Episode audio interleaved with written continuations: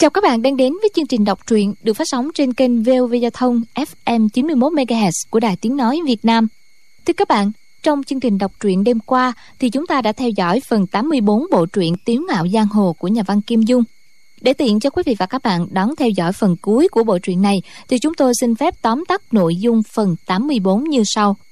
Phương trượng của chùa Thiếu Lâm là phương chứng đại sư gửi giấy mời các phái Nga Mi, Côn Luân không động đến núi Hàng Sơn ẩn nơi bí mật để tiếp ứng khi cần. Đích thân đại sư dắt theo lực lượng hùng hậu đến gặp lệnh hồ xuân kể lại việc hôm trước. Trên ngọn triêu dương, phong lão tiền bối thấy lệnh hồ xuân kiên cường, cự tuyệt với ma giáo, nên lão bắt đào cốc lục tiên đến chùa thiếu lâm, nhờ các đại sư chiếu cố, hỗ trợ cho chàng.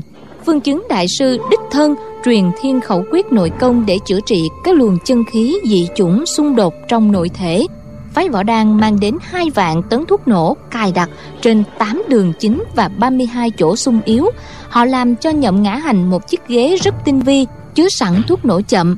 Mọi công việc chuẩn bị vừa xong thì ngày hẹn cũng đã cận kề. Chiều hôm ấy, bệnh cũ của lệnh Hồ Xuân tái phát. Chàng vận nội lực theo tâm pháp của phong lão tiền bối, một hồi chân khí mới ổn định. Vừa lúc ấy tiếng tù và, tiếng kèn trống vang lên, đoàn người Nhật Nguyệt thần giáo rầm rộ kéo tới đỉnh kiến tính. Những chuyện bất ngờ đã xảy ra. Mời quý vị và các bạn đón theo dõi phần đọc truyện tiếp sau đây sẽ rõ nhé.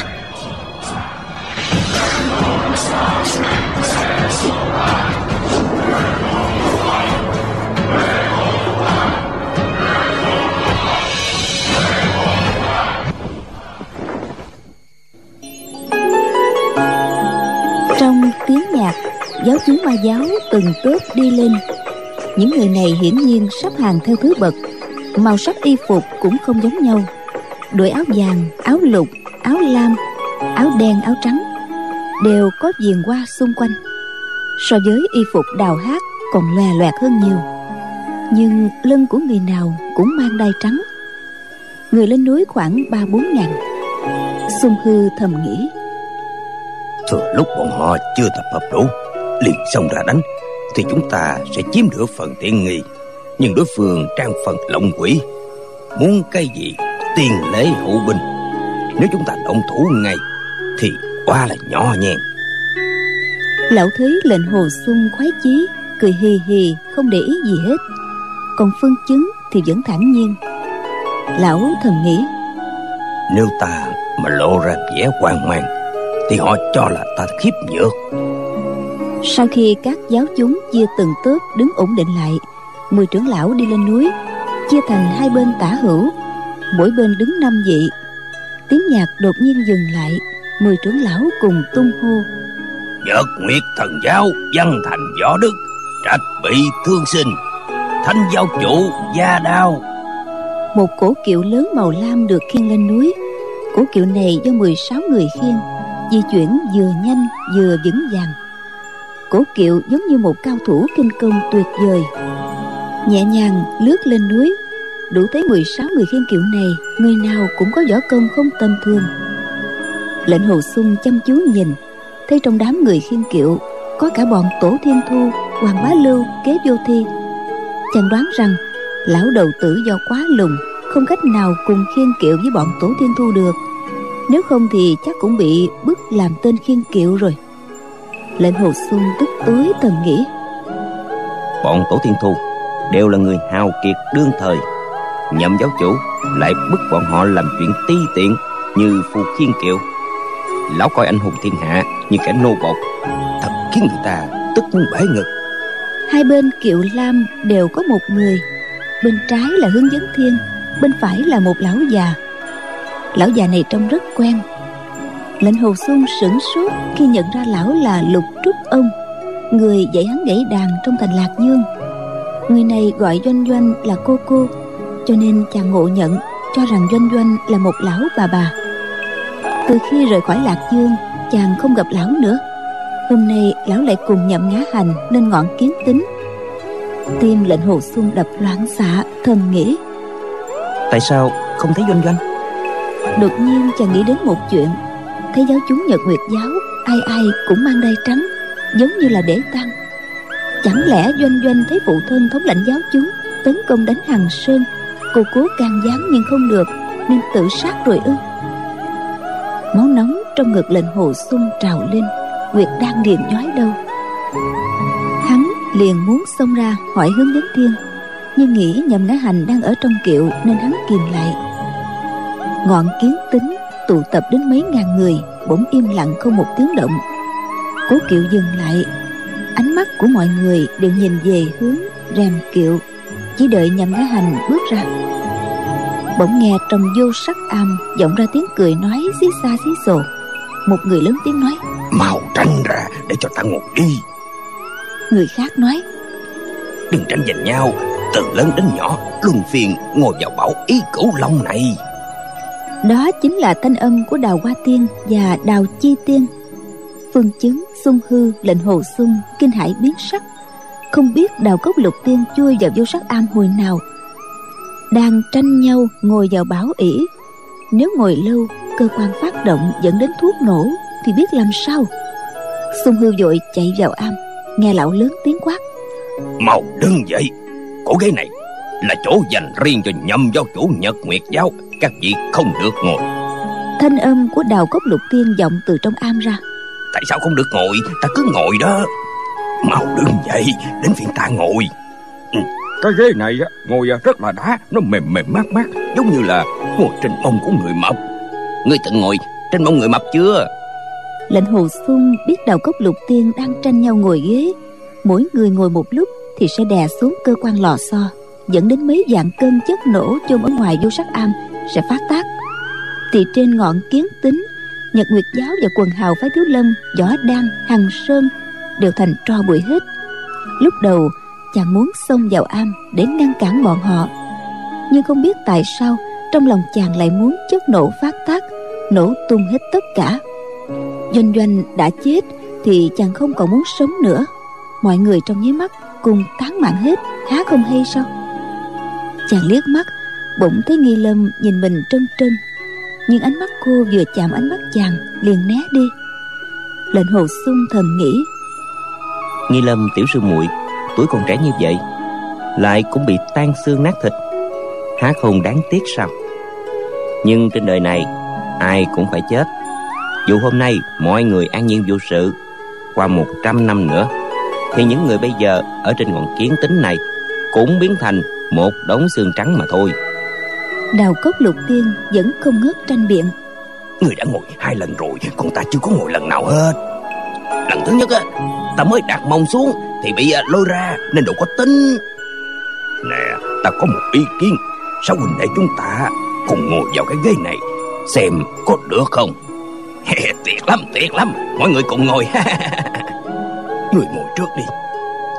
Người ngồi trước, ta ngồi ở trên lớn thì ngồi trên nhỏ thì ngồi dưới.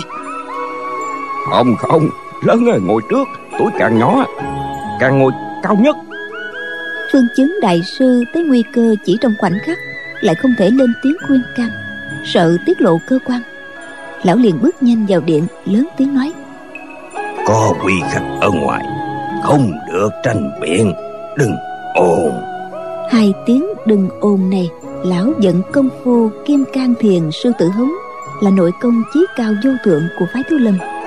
Một luồng kinh lực nhắm đúng vào đầu gốc lục tiên mà phát tới. Xung hư đạo trưởng cảm thấy đầu choáng váng, suýt chút nữa té ngã. Đầu gốc lục tiên đã hôn mê bất tỉnh. Xung hư vui mừng, xuất thủ như gió, khiêng hai người ngồi trên ghế ra trước. Liền điểm quyệt đạo sáu người, rồi lôi cả sáu người đến dưới bàn thờ quan thế âm bồ tát lão cúi người xuống lắng tay nghe bên ghế có gì lạ không? Mai mà không có gì khác lạ. Lão cảm thấy tay chân mềm nhũn đầu ướt đẫm mồ hôi. Chỉ cần phương chứng vào chậm một chút thuốc dẫn phát tác thì tất cả đều chết hết. Xung hư và phương chứng sống dai đi ra nói mời nhậm giáo chủ vào am dùng trà. Nhưng rèm kiệu vẫn không lay động trong kiệu vẫn không có động tĩnh gì. Xung hư tức giận thầm nghĩ. Lão mà đầu thật là sức lão ta phương chứng đại sư và lãnh hồ chướng môn đều có địa vị tôn cao trong võ lâm đương thời. Đứng ở đây hầu ngươi mà ngươi vẫn không đếm xỉa tới. Nếu không phải trong ghế cửu long có phục cơ quan thì lão đã cầm trường kiếm xông ra hất rèm kiệu lên động thủ với nhậm ngã hành. Lão lại nói một lần nữa nhưng trong kiệu vẫn không có người đáp lại hương vấn thiên cúi người áp tay vào kiệu nghe chỉ thị của người trong kiệu. Gật đầu liên tục rồi đứng thẳng lên nói. Nhậm giáo chủ tệ giáo nói phương chứng đại sư chùa thiếu lâm sung hư đạo trưởng phái võ đàn hai vị tiền bối võ lâm đứng đợi ở đây. Thật không dám nhận. Sau này giáo chủ sẽ đích thần lên thiếu lâm võ đàn để bồi tội. Hướng dẫn tiên lại nói nhậm giáo chủ nói, hôm nay giáo chủ đến hàng sơn là chỉ để tương hội với lệnh hồ trưởng môn thôi. Mời một mình lệnh hồ trưởng môn vào trong am tương kiến. Lão nói xong, giãy tay ra hiệu 16 tên kiệu phu liền khiêng kiệu vào trong quan âm đường, đặt xuống. Hương dấn tiên và lục trúc ông cùng vào, rồi cùng với những người khiêng kiệu lùi ra. Trong am chỉ còn lại cổ kiệu mà thôi. Xuân hư thầm nghĩ chuyện này có điều kỳ lạ. Không biết trong kiệu có ẩn giấu cơ quan gì. Lão nhìn phương chứng và lệnh hồ sung. Phương chứng không giỏi ứng biến không biết phải làm thế nào mặt hiện ra vẻ hoang mang. Lệnh hồ sung nói nhậm giáo chủ muốn gặp một mình giảng bối. Xin hai vị đợi ở đây một lát. Sung hư nói khẽ phải cẩn thận. Lệnh hồ sung gật đầu bước vào trong am. Vô sắc am chỉ là một toàn ngói nhỏ trong quan âm đường mà có người nói to thì bên ngoài nghe cũng không rõ. Lệnh hồ sung nói giảng bối lệnh hồ sung bái kiến nhậm giáo chủ. Nhưng không nghe nhậm giáo chủ nói gì. Đột nhiên lệnh hồ sung a lên một tiếng. Sung hư giật mình kinh hãi sợ lệnh hồ sung gặp phải độc thủ của nhậm ngã hành. Lão bước một bước muốn xông vào tương cứu nhưng rồi liền nghĩ lệnh hồ huynh đệ kiếm thuật tinh thâm vô địch đương thời lúc huynh đệ vào am có cầm trường kiếm không đến nỗi trong một chiều đã bị nhậm lão ma đầu chế ngự. Nếu không mày gặp phải độc thủ thật, thì ta có chạy vào động thủ cũng không cứu được huynh đệ. Mong sao nhậm lão ma đầu chưa giết lệnh hồ huynh đệ tốt nhất. Nếu lệnh hồ huynh đệ đã gặp độc thủ, lão ma đầu ở một mình trong quan âm đường, tất sẽ ngồi lên bảo ghế cửu long. Ta mà xông vào thì sẽ làm hỏng đại sự. Nhất thời lão thấp thỏm không yên. Lão thầm nghĩ nhậm lão ma đầu không chừng đã ngồi lên ghế rồi. Qua một lúc nữa thuốc dẫn phát động. Trên đỉnh ngọn kiến tinh này sắp nổ tung hết một nửa. Nếu bây giờ ta lánh đi thì không khỏi để lộ vẻ khiếp nhược. Bị bọn hướng dân thiên nhìn thấy có thể lên tiếng báo động không khỏi làm hỏng mọi chuyện. Nhưng nếu chất nổ phát tác thân thủ ta có nhanh đến mấy cũng tránh không kịp. Chà, vậy phải làm sao? Lão vốn tính kế rất chu tất. Nhật nguyệt giáo vừa tấn công lên đỉnh thì tiếp chiến như thế nào? Rút lui ra làm sao? Bàn tính lúc nhậm ngã hành ngồi lên ghế cửu long thì môn hạ của ba phái hằng sơn võ đan thiếu lâm đều đã lùi xuống tầm khúc không ngờ nhật nguyệt giáo lên không động thủ, lại chơi cái gì tiên lễ hậu binh. Nhậm ngã hành muốn tương hội với một mình lệnh hồ sung ở trong am, cục diện hoàn toàn biến đổi ngoài sự tiên liệu. Tuy lão rất cơ trí, nhưng nhất thời đúng túng, không biết nên làm gì. Phương chứng đại sư biết cục diện rất căng thẳng, lão cũng rất lo lắng cho sự an nguy của lệnh hồ sung. Nhưng lão tu luyện rất tinh thâm lòng rất thông đạt, chỉ cảm thấy sự sinh tử dinh nhục quả phúc thành bại, kỳ thực cũng không phải là đại sự quan trọng. Mưu sự tại nhân thành sự tại thiên, kết cục như thế nào là thiện nghiệp do mỗi người tạo ra, không thể cưỡng cầu mà được. Cho nên lòng lão tuy mơ hồ cảm thấy bất ổn, nhưng mà vẫn thản nhiên. Thuốc nổ có phát tác thật thì cái thân xác này có bị quỷ đi, đó cũng là cách rời bỏ cuộc sống ô uế này. Đâu có gì phải sợ chuyện chung thuốc nổ dưới ghế cửu long rất cơ mật. Chỉ có phương chứng sung hư, lệnh hồ sung cùng với bọn thanh hư, thành cao và tay chung thuốc nổ biết mà thôi. Bây giờ họ đều ở giữa lưng chừng núi, đang đợi. Chỉ chờ trên đỉnh núi phát nổ, thì liền cho địa lôi nổ tiếp. Trên ngọn kiến tính, những người còn lại không ai biết gì cả. Môn hạ ba phái tiếu lâm, võ đăng, hằng sơn chỉ đợi nhậm ngã hành và lệnh hồ xung ở trong vô sắc am nói to tiếng động thủ. Thì liền rút kiếm đối phó với giáo chúng nhật nguyệt giáo. Xung hư đứng ngoài canh gác rất lâu không thấy trong am có động tĩnh gì liền giận nội công lắng tai nghe. Loáng thoáng dường như lệnh hồ xung nói khẽ câu gì lão mừng thầm. Thì ra lệnh hồ xung vẫn an nhiên vô sự. Lòng lão vừa phân tâm thì nội công không giận được tinh thuần nhất thời không nghe được gì nữa lại lo lắng. Vừa rồi lão chỉ theo ý mình lòng mong gì thì tai nghe suy luận ra vậy? Chưa chắc đúng là thanh âm của lệnh hồ xuân. Nếu không thì tại sao lão không nghe được tiếng của hắn?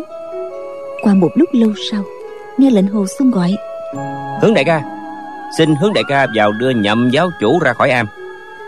Hướng vấn thiên đáp dạ rồi cùng với lục trúc ân dẫn 16 phu kiệu đi vào trong vô sắc am khiêng kiệu ra giáo chúng nhật nguyệt giáo đứng ngoài am cùng cúi người nói cùng nghênh thanh giáo chủ đại gia. Cổ kiệu khiêng đến chỗ cũ đặt xuống. Hướng vấn thiên nói dần lễ vật thanh giáo chủ tặng cho phương trưởng chùa thiêu lâm. Hai tên giáo chúng mặc cẩm y bưng hai cái mâm đi đến trước mặt phương chứng cúi người dâng mâm lên. Phương chứng thấy trong một cái mâm đựng một sâu chuỗi trầm hương rất cũ mâm kia đựng một bộ kinh cũ viết tay. Trên bìa loằng ngoằng chữ vạn. Lão biết là kinh kim cang. Bất giác vui mừng. Lão nghiên cứu phật pháp rất tinh thâm đối với kinh kim cang cũng rất tâm đắc. Nhưng lão chỉ được đọc bản dịch trung văn của cao tăng kumala thời đông tấn. Trong đó có nhiều chỗ khó hiểu. Bình sinh lão khát khao muốn nhìn thấy nguyên tác bằng chữ vạn để đối chứng. Nhưng đã tìm khắp trung nguyên mà không có được bây giờ vừa thấy lão vui mừng cực độ chắp tay cúi người nói. A di đà phật lão nạp được báo kinh này cảm kích vô lượng. Lão cung kính đưa hai tay ra bưng bộ kim kim cang chữ vạn sau đó mới lấy sâu chuỗi.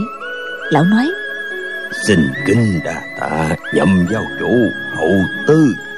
Thật không biết lấy gì bao đáp hương vấn thiên nói giáo chủ tề giáo nói tề giáo đối với anh hùng thiên hạ từng vô lễ rất lấy làm xấu hổ. Phương chứng đại sư không trách thầy giao đã cảm kích vô cùng rồi. Rồi lão nghiêng đầu nói dân lễ vật của nhậm giáo chủ tặng cho đạo trưởng trưởng môn phái võ đàn hai tên giáo chúng mặc cẩm y đáp dạ rồi đi ra. Đến trước mặt xuân hư đạo nhân cúi người dân mâm lên hai người chưa đi đến gần thì xuân hư thấy trong một mâm để ngang một thanh trường kiếm. Lúc hai người đến gần, lão chăm chú nhìn kỹ. Thấy vỏ kiếm bám đầy rỉ đồng, dây tơ khảm lên hai chữ triện. Xuân hư không nhịn được ừ lên một tiếng.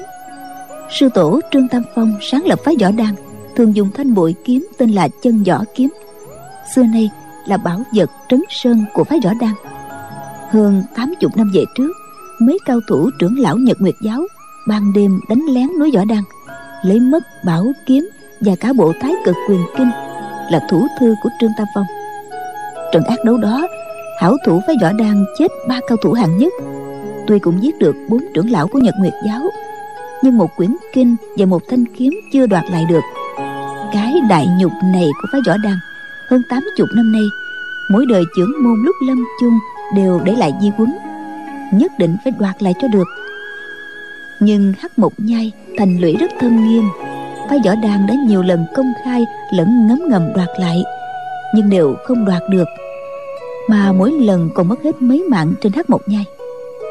Không ngờ thanh kiếm lại xuất hiện trên ngọn kiếm tính này. Xuân hư liếc mắt nhìn mâm kia. Trong mâm để sờ sờ, một bộ sách mỏng viết tay. Giấy đã quen ố, chuyển sang màu vàng. Ngoài bìa viết bốn chữ, thái cực quyền kinh xuân hư đạo nhân ở núi võ đan thấy qua không ít tủ bút của trương tam phong. Lão vừa thấy tủ bút thì biết ngay, đây chính là chân tích của thái cực quyền kinh. Lão đưa hai tay run run, cầm lấy thanh trường kiếm, tay phải nắm chuôi kiếm, nhẹ nhàng rút kiếm ra một nửa, cảm thấy hàn khí xông lên mặt. Lão biết tam phong tổ sư lúc về già, kiếm thuật như thần, nhưng rất ít khi sử kiếm khi bị bức phải cùng người động thủ, cũng chỉ dùng một kiếm, thiết kiếm tân thương. Thanh chân võ kiếm này là binh khí tổ sư dùng thời trung niên để quét sạch quân ta quay chấn giang hồ, là một lợi khí rất bén. Lão sợ bị nhầm nói hành lừa gạt, mới mở thái cực quyền kinh xem. Quả nhiên là sách của tam phong tổ sư.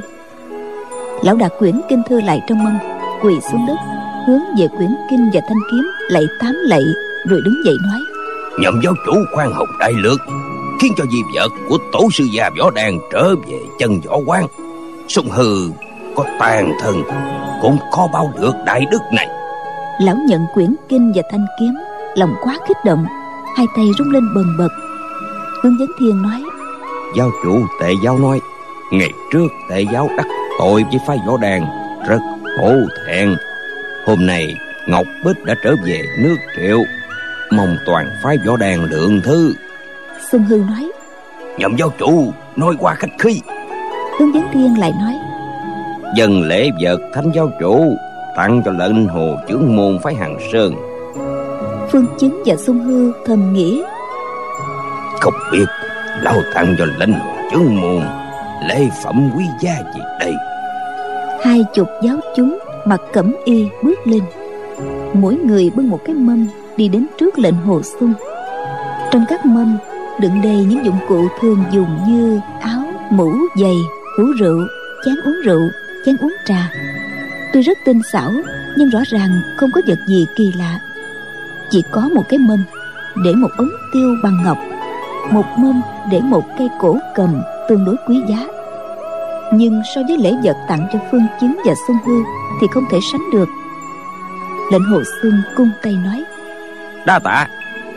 Chàng lệnh cho du tẩu với hằng sơn nhận lấy. Hương vấn tiên nói giáo chủ tệ giáo nói lần này đến hàng sơn làm phiền các vị thật ai nay mỗi vị sư thái xuất gia phái hàng sơn giáo chủ tặng một bộ áo mới một thanh trường kiếm. Mỗi vị sư tỷ sư muội tục gia tặng một hộp trang điểm một thanh trường kiếm. Mong các vị vui lòng nhận. Tề giao đã mua ba ngàn mẫu ruộng dưới chân núi hằng sơn tặng cho vô sắc am làm ruộng canh tác. Bây giờ xin cáo từ. Lão nói xong hướng về phương chứng xung hư lệnh hồ xuân. Lão sát dài rồi quay người toan bước đi. Xung hư gọi hương tiên sinh hương vấn thiên quay người lại cười hỏi. Đạo trưởng có gì dặn bảo? Xung hư nói. Được quý giáo chủ hậu tư không công mà nhận lộc. Lòng bần đạo rất ai nay không biết không biết lão nói liền hai lần không biết nhưng không nói tiếp được nữa. Lão muốn hỏi là không biết có dụng ý gì? Nhưng câu này lão không hỏi ra được. Hướng dẫn thiên cười cung tay nói. Vật trả về chủ đó là lý đương nhiên. Đạo trưởng hạ tất phải ai nay rồi lão quay người hô. Giáo chủ khởi gia. Tiếng nhạc tấu lên. Mười trưởng lão dẫn đường. Mười sáu người khiêng kiệu đi. Phía sau là đội tù già đội trống đội cổ nhạc. Phía sau nữa là giáo chúng các đường nối nhau xuống núi. Xuân hư và phương chứng cùng nhìn lệnh hồ xuân đề nghị tại sao nhậm giáo chủ lại thay đổi một cách kỳ quặc? Chuyện này chỉ có một người biết thôi. Nhìn vẻ mặt của lệnh hồ xuân hai lão không suy ra điều gì hết. Thấy chàng dường như vừa vui mừng, vừa đau lòng. Giáo chúng nhật nguyệt giáo đi một lúc thì tiếng nhạc dừng lại. Tiếng tung hô cái gì? Thiên thu vạn tải trong nhất giang hồ không còn vang lên nữa. Thật là lúc đến thì diễu võ dương quay lúc đi thì cuốn cờ lặng trống. Sông Hư nhịn không được Lão hỏi. Linh hồ huynh đệ. Nhậm giáo chủ bỗng nhiên tốt bụng. Chắc là nể cái mặt to bằng trời của huynh đệ. Không biết Không biết ừ. Lão muốn hỏi Không biết lão ta nói với huynh đệ cái gì? Nhưng lão liền nghĩ chuyện này Nếu lệnh hồ xuân muốn nói Thì đương nhiên sẽ nói. Nếu hắn không muốn nói Thì có hỏi nhiều cũng vô ích thôi. Nên lão nói hai lần không biết liền im lại. Lệnh hồ xuân nói xin hai vị tiền bối tha thứ. Vừa rồi dẫn bối đã hứa với nhậm giáo chủ chuyện này tạm thời giữ kín. Nhưng cũng không có gì bí mật lắm. Rồi đây hai vị cũng sẽ biết. Phương chứng cười ha hả nói. Một trận đại họa đã không xảy ra Thật là phước cho võ lâm. Xem cử chỉ của nhậm giáo chủ hôm nay. Đối với các phái Chính giáo ta Thật không có ý thù địch Qua giải vô số sát kiếp Thật là đáng mừng. Xung hư không cách nào dọ được nguyên nhân. Lòng bức rất khó chịu. Nghe Phương Chứng nói như vậy Cũng cảm thấy rất có lý. Bèn nói Không phải lão đạo quá lo Nhưng Nhật Nguyệt giáo tráng ngụy vô cùng. Chúng ta nên cẩn thận là hơn. Nói không chừng Nhậm giáo chủ biết chúng ta có phòng bị Sợ thuốc nổ phát tác.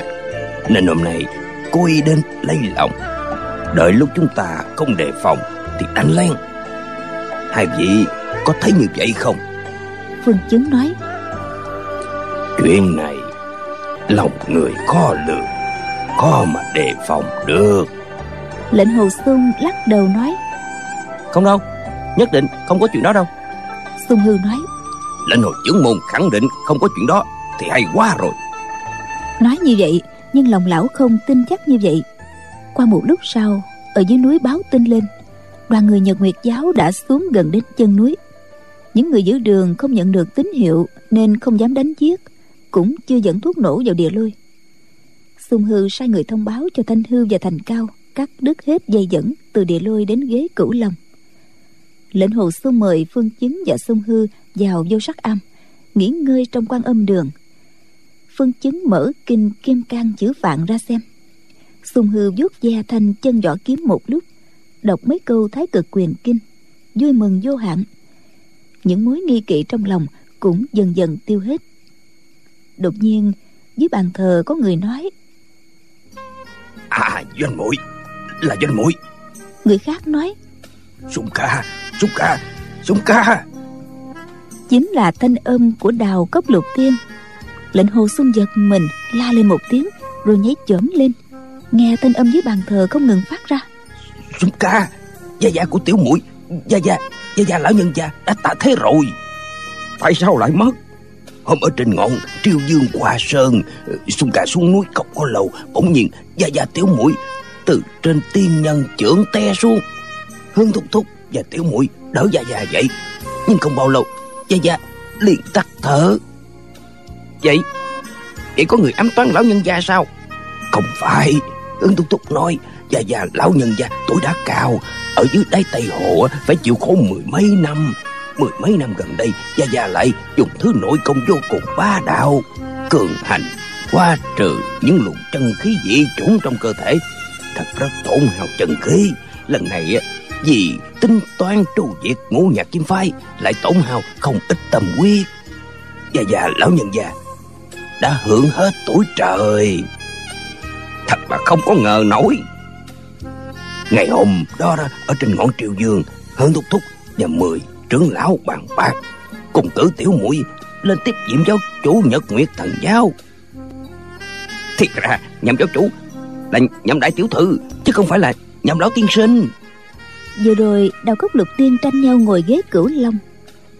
Phương chứng dùng sư tử hống là nội công vô thượng của phật môn để làm bọn họ hôn mê. Sông hư sợ tiết lộ cơ mật nên đã điểm nguyệt đạo sáu người, rồi nhét ở dưới bàn thờ. Không ngờ nội công của sáu người này thâm hậu, không bao lâu thì tỉnh lại. Nghe cuộc đối thoại với lệnh hồ xuân và doanh doanh, nên bây giờ nói ra không sót một từ. Phương chính và xuân hư nghe nói nhậm cái hành đã chết.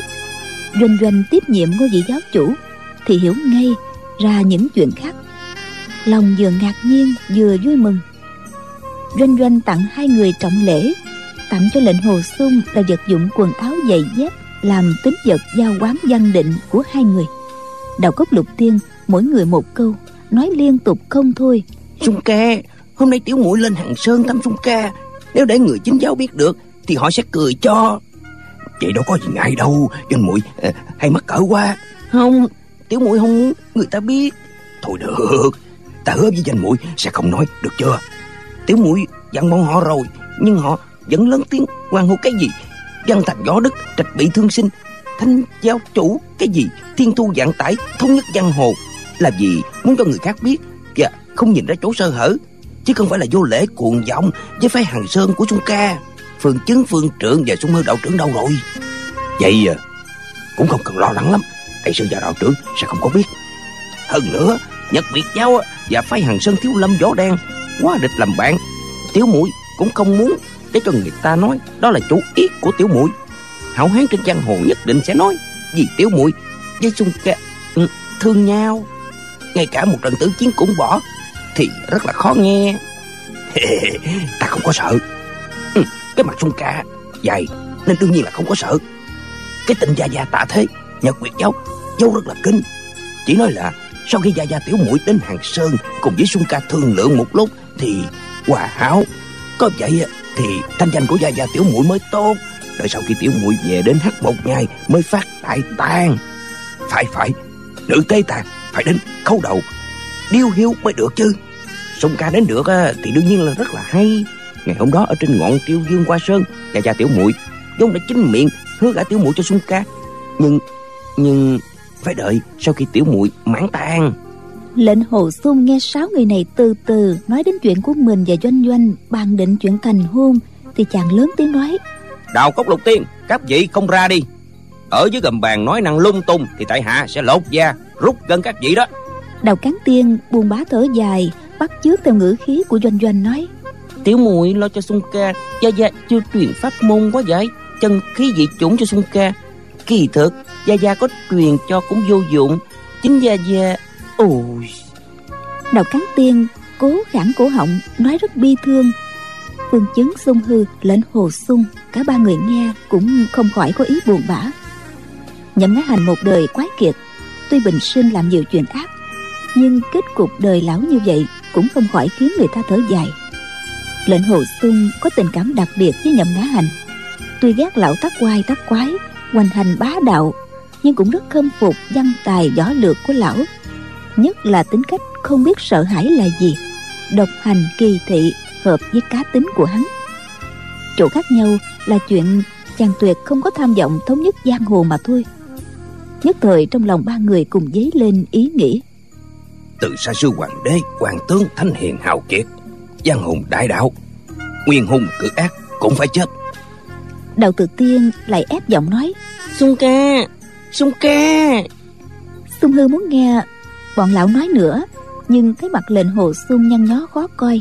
Lão cười nói Lục dĩ đạo huynh Vừa rồi lão có điều đắc tội Nhưng các vị nói cũng đã đủ rồi. Nếu còn chọc giận lệnh hồ trưởng môn Thì trưởng môn sẽ điểm á quyệt trung thân của các vị. Chỉ e rằng các vị không nói được nữa đâu. Đào cốc lục tiên kinh hãi cùng hỏi hả? Cái gì áo quyệt trung thân hả xuân hư nói.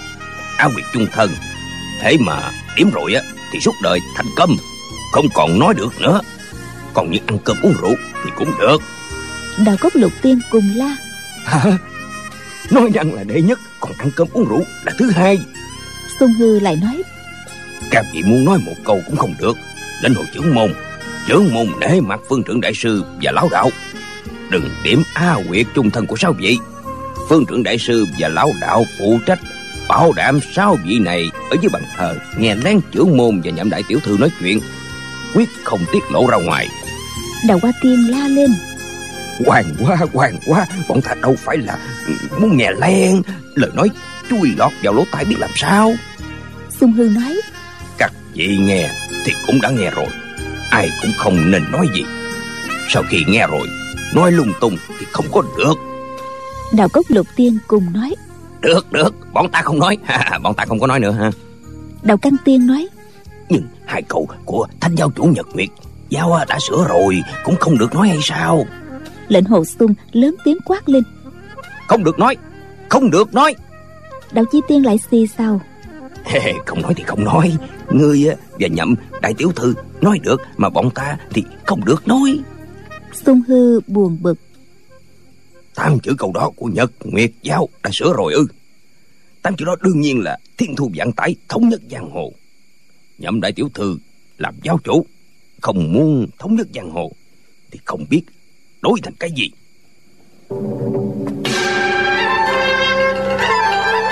Ba năm sau, một ngày nọ ở cô sơn mai trang, tây hồ, hàng châu treo đèn kết qua, cách bài trí thật lộng lẫy. Hôm đó chính là ngày lệnh hồ xuân và doanh doanh thành hôn. Hiện nay ngôi vị trưởng môn phái hằng sơn đã giao cho nghi thanh tiếp trưởng nghi thanh hết sức khước từ, muốn nhường lại cho nghi lâm. Nói là kiếm của nghi lâm đã trả đại thù cho phái hằng sơn, nên xứng đáng tiếp nhận ngôi vị trưởng môn. Nhưng nghi lâm không chịu. Cô bị nhiều người bức ép, liền khóc òa lên. Mọi người theo lời đề nghị của lệnh hồ xuân trao quyền cho nghi thanh, chấp trưởng quản lý môn hộ hằng sơn doanh doanh đã từ ngôi giáo chủ nhật nguyệt giáo, giao lại cho hướng dẫn thiên tiếp nhiệm. Tuy hướng dẫn thiên là nhân vật kiệt xuất, kiêu ngạo bất thuần, nhưng không có giả tên thôn tính các phái chính giáo. Mấy năm nay trên giang hồ thái bình, vô sự. Hôm nay, hào sĩ giang hồ đến ăn mừng, đầy chợt mai trang sau khi đại lễ yến tiệc xong, lúc đại náo tân phòng, cùng hào muốn tân lan tân nương biểu diễn kiếm pháp, hào sĩ đương thời đều biết kiếm pháp của lệnh hồ xuân tinh tuyệt. Trong khách đến mừng lại có nhiều người chưa được thấy qua. Lệnh hồ xuân cười nói hôm nay động đao sử kiếm thì không hợp chút nào. Tại hạ và tân nương cùng tấu một khúc nhạc có được chăng? Quần hào liền hoan hô. Lệnh hồ xuân lấy ra cây dao cầm và cây ngọc tiêu đưa ngọc tiêu cho doanh doanh. Doanh doanh không lột giải vải thêu hoa đưa bàn tay xinh xắn đón lấy ống tiêu dẫn cung tiếp thương cùng hợp tấu với lệnh hồ xuân điệu khúc hai người tấu chính là khúc tiếng nào giang hồ. Trong ba năm nay, lệnh hồ xuân được doanh doanh chỉ điểm, tinh thông nghiên cứu cầm lý, đã tấu khúc này rất ý dị lệnh hồ xuân nhớ đến ngày ở trong quan sơn ngoại thành hành sơn. Lần đầu nghe lưu chính phong thái hành sơn và khúc dương trưởng lão nhật nguyệt giáo hợp tấu khúc này. Hai người tình thân thấm thiết chỉ vì giáo phái bất đồng, không thể công khai là bằng hữu với nhau. Cuối cùng, nắm tay nhau cùng chết. Hôm nay chàng được thành thương với doanh doanh. Giáo phái khác nhau, nhưng không ngăn cản được. So với người soạn ra khúc nhạc này, đương nhiên may mắn hơn nhiều. Lại nghĩ đến hai vị lưu khúc hợp soạn khúc nhạc này vốn đã có thâm ý xóa tan mối thù nhiều năm. Bây giờ phu phụ hợp tấu, cuối cùng đã hoàn thành tâm nguyện của hai vị tiền bối khúc lưu nghĩ đến điểm này, cầm tiêu tấu lên rất hài hòa. Đa số quần hào không hiểu âm vị nhưng nghe cũng cảm thấy tinh thần sảng khoái. Khúc nhạc vừa dứt, quần hào vỗ tay quan hô, rồi từ từ lui ra khỏi tân phòng. Kỹ nương thỉnh an, rồi xoay tay đóng cửa phòng lại. Đột nhiên, bên ngoài vách tường vang lên mấy tiếng hồ cầm du dương.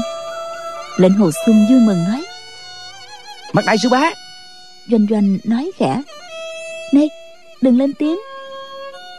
Nghe tiếng hồ cầm miên man uyển chuyển lại là khúc phụng cầu hoàng. Nhưng ý thê lương não nuột vẫn không thay đổi. Lệnh hồ xuân vui mừng vô hạn chăng thơm nghĩ. Mặt sư bá quả nhiên còn sống. Hôm nay sư bá đến tấu khúc nhạc này là chúc mừng tân hôn của ta và doanh doanh. Tiếng đàn từ từ xa dần.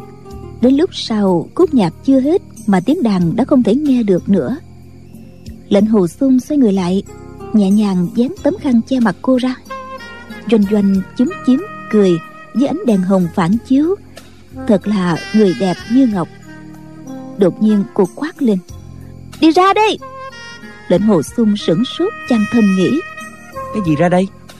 Doanh doanh cười quát lên còn không chịu ra nữa hả? Ta tạt nước bây giờ đó. Dưới gầm giường chui ra sáu người chính là đào cốc lục tiên sáu người trốn dưới gầm giường vì muốn nghe trộm tân lan và tân nương nói chuyện gì để đến đại sảnh mà khoa trương với quần hào. Lệnh hồ xuân trong lúc tâm thần say đắm không còn biết gì nữa. Doanh doanh tinh tế lại nghe được tiếng hơi thở rất khẽ của sáu lão này. Lệnh hồ xuân cười ha hả nói lúc dĩ đạo huynh suýt chút nữa lại mắc bẫy các vị rồi. Đào cốc lục tiên đi ra khỏi tân phòng kẻ to miệng bô lô ba la thiên thu vạn tải dính di phu phụ. Thiên thu vạn tải dính di phu phụ. Tung Hư đang ở trên hoa sảnh đàm đạo với phương chứng. Nghe tiếng bô lô ba la của đầu cốc lục tiên, Không khỏi mỉm cười. Ba năm nay, họ vẫn đè nén ở trong lòng, Bây giờ mới được buông ra. Thì ra ngày hôm đó, Lệnh Hồ Xuân và Doanh Doanh thề trong quan âm đường, Mà đạo cốc lục tiên lại nói là sửa tám chữ của Nhật Nguyệt giáo. Bốn tháng sau tiết xuân trăm hoa đua nở, cây cỏ tốt tươi. Lệnh hồ xuân và doanh doanh còn đang hưởng tuần trăng mật, nắm tay nhau lên núi hoa sơn.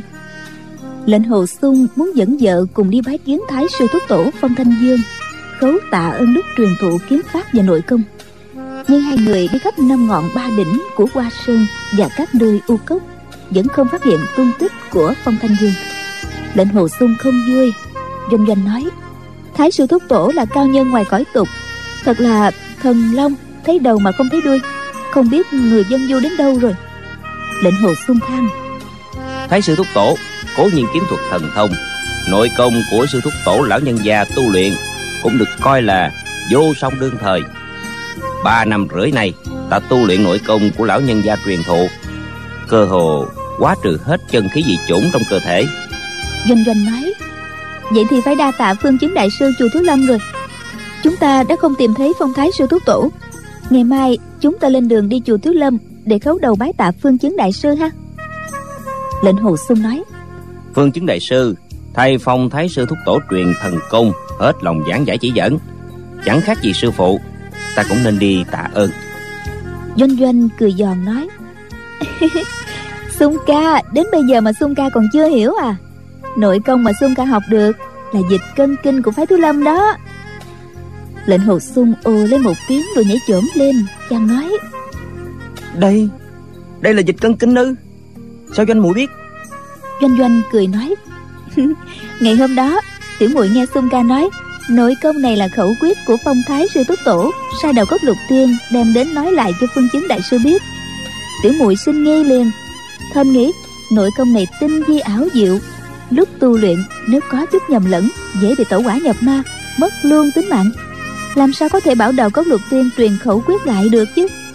Đào cốc lục tiên ăn nói thì lôi thôi, không đâu vào đâu. Làm sao mà rõ ràng được? Tuy phương chứng đại sư nói, có lẽ do phong thái sư thúc tổ bức bọn họ phải học thuộc lòng. Nhưng mà như vậy cũng rất là mạo hiểm.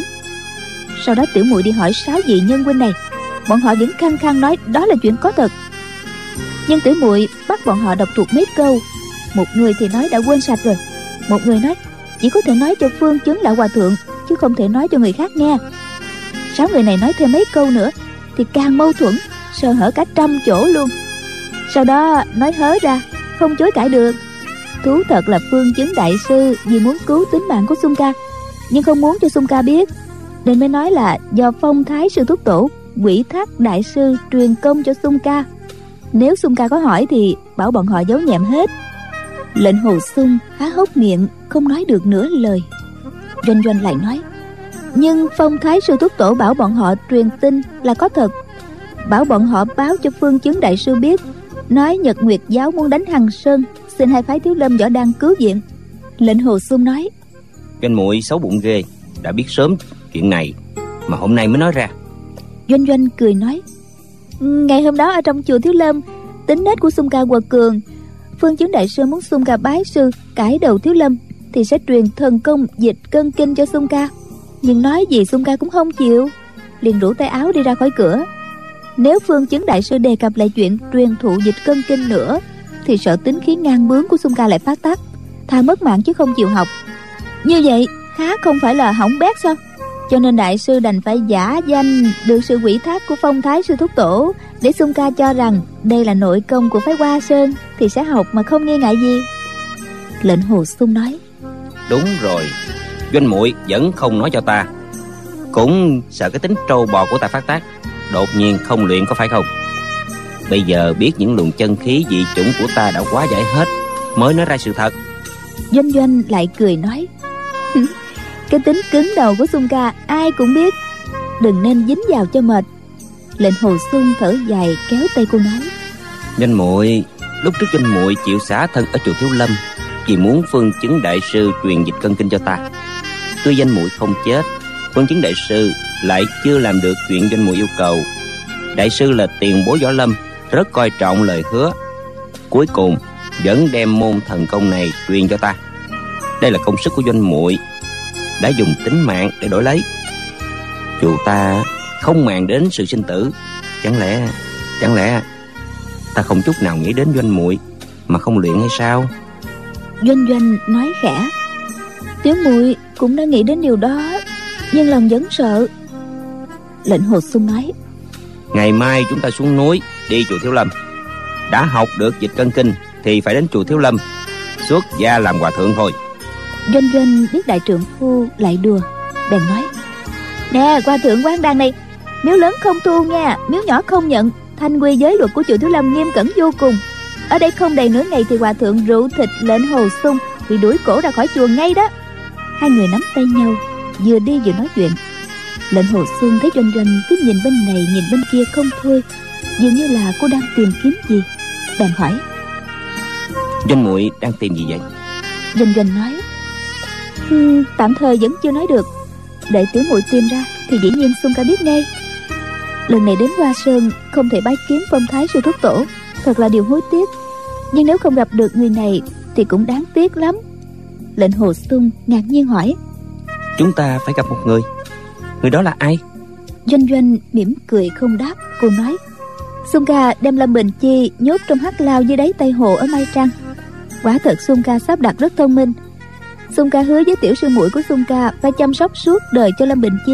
Hắn ở trong hắc lao Có cơm ăn áo mặc Không ai dám hại hắn Đúng là chăm sóc hắn cả đời rồi. Tiểu muội đối với một vị bằng hữu khác của Xuân ca Cũng muốn chiếu cố một cách đặc biệt. Lệnh hồ Xuân càng ngạc nhiên thầm nghĩ. Một vị bằng hữu khác của ta ư? Đó là ai? Chàng biết thê tử hành sự luôn luôn ngoài sự tưởng tượng của mình.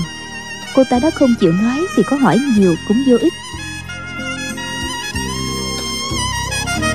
Tối hôm đó hai người ở trong căn phòng cũ của lệnh hồ xuân dưới ánh trăng, hai người uống rượu thưởng trăng. Tuy lệnh hồ xuân đối diện cô vợ đẹp, nhưng trong lòng đi đến vô số chuyện xưa, vẫn ngậm ngùi thương cảm. Uống hết mười mấy bát rượu, chàng đã hơi ngà say. Đột nhiên, mặt doanh doanh lộ vẻ vui mừng. Cô để bát rượu xuống, nói khẽ. À chắc là hắn đến. Chúng ta đi xem nào. Lệnh hồ xuân đi trên ngọn núi đối diện, có tiếng khỉ kêu. Không biết là ai đến nhưng cũng theo cô ra khỏi phòng. Doanh doanh đi về hướng tiếng khỉ kêu, chạy nhanh đến sườn núi trước mặt. Lệnh hồ xuân theo sau. Dưới ánh trăng, chỉ thấy bảy, tám con khỉ tụ lại một chỗ. Khỉ ở qua sơn rất nhiều. Lệnh hồ xuân không để ý lắm. Nhưng thấy trong bầy khỉ, rõ ràng có một người. Nhìn rõ thì ra là lao đức nặc. Chàng vừa vui mừng, vừa tức giận, quay người muốn về phòng lấy kiếm doanh doanh kéo cánh tay chàng nói khẽ. Nè, chúng ta đến gần một chút để xem cho rõ. Hai người chạy đến gần mười mấy trượng. Thấy lão đức nặc bị cột vào giữa hai con khỉ to. Bị hai con khỉ kéo tới kéo lui, dường như lão không tự chủ được. Lão là người có võ công, nhưng đối với hai con khỉ này lại hoàn toàn không có sức phản kháng. Lệnh hồ sung ngạc nhiên hỏi, tại sao là vậy? Doanh doanh mỉm cười nói. Ừ sung ca cứ xem đi, rồi từ từ tiểu mùi sẽ giải thích cho. Tính con khỉ nóng nảy, cứ nhảy lên nhảy xuống không lúc nào yên. Lão đức nặc bị hai con khỉ lôi qua bên này, lại nhảy kéo sang bên kia. Thỉnh thoảng kêu lên chí chóe, giơ móng vuốt cấu vào mặt lão. Lúc này lệnh hồ sung đã nhìn rõ, thì ra tay phải của lao đức nặc bị cột vào cổ tay trái của con khỉ. Tay trái thì cột vào cổ tay kia của con khỉ kia hiển nhiên là dùng loại dây xích cột lại. Lệnh hồ sung đã hiểu hơn một nửa bèn hỏi. Đây là kiệt tác của doanh mũi có phải không? Doanh doanh hỏi. Um, sung ca thấy sao? Lệnh hồ sung nói. Doanh muội phế võ công của lao đức nặc rồi hả? Doanh doanh nói. Um, cũng không phải. Cái đó là tự hắn làm nên tội nghiệp. Bầy khỉ nghe có tiếng người thì kêu chí chóe ôm sòm bỏ chạy lôi theo lao đức nặc lên đỉnh núi lệnh hồ xuân muốn giết lao đức nặc để báo thù cho lục đại hữu. Nhưng thấy lão bị khổ sở như vậy còn hơn bị kiếm chém vào cổ nên cũng để mặt lão. Trong lòng cảm thấy khoái chí về kiểu phục thù này chàng thầm nghĩ người này rất gian trá xảo quyệt còn ác hơn cả lâm sư đệ. Phải để cho lão nếm thêm nhiều cái khổ. Chàng nói thì ra mấy ngày nay doanh muội muốn tìm hắn để cho ta xem. Doanh doanh nói ừ, hôm gia gia của tiểu muội lên ngọn tiêu dương. Tên ti tiện này đến nịnh nọt lấy lòng, nói là đem tịch tà kiếm phổ đến dân tặng cho gia gia. Gia gia hỏi hắn, có dụng ý gì? Hắn nói, muốn làm một chức trưởng lão của nhật nguyệt giáo. Gia gia không có rảnh để nói nhiều với hắn, sai người đem nhốt hắn lại. Sau đó gia gia tạ thế mọi người hốt hoảng, bận túi bụi, không ai để ý tới hắn, đem hắn lên hắt một nhai. Qua mười mấy ngày, tiểu muội mới nhớ đến hắn, bảo hắn đến tra vấn thì ra, hắn tự luyện tịch tà kiếm pháp không đúng lề lối, cho nên bị phế hết nội công của mình. Người này là hung thủ hại chết lục sư đệ của xuân ca. Mà lục sư đệ của xuân ca lúc còn sống thì rất là thích khỉ. Cho nên tiểu muội bảo người, bắt hai con khỉ to, cột vào người hắn, rồi thả lên núi hoa sơn. Cô nói xong, đưa tay, nắm tay lệnh hồ xuân thăng. he không ngờ nhậm doanh doanh này lại cũng bị cột cả đời vào một con khỉ bự mà không có dứt ra được doanh doanh nói xong chúm chím cười trông yêu kiều vô hạn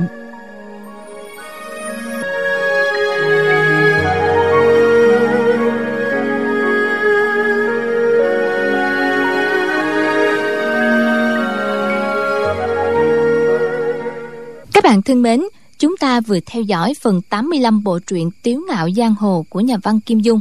Mời quý vị và các bạn đón theo dõi phần đọc truyện cũng được phát sóng vào lúc 23 giờ đêm mai trên làn sóng FM 91 MHz của Đài Tiếng nói Việt Nam. Và các bạn cũng đừng quên gửi những ý kiến của mình tới địa chỉ email quen thuộc của chương trình đó là đọc truyện vovavonggmail.com nhé. Đến đây thì nhóm thực hiện chương trình chúng tôi xin phép nói lời chào tạm biệt. Hẹn gặp lại quý vị và các bạn vào chương trình đọc truyện đêm mai. Chúc quý vị và các bạn một đêm ngon giấc.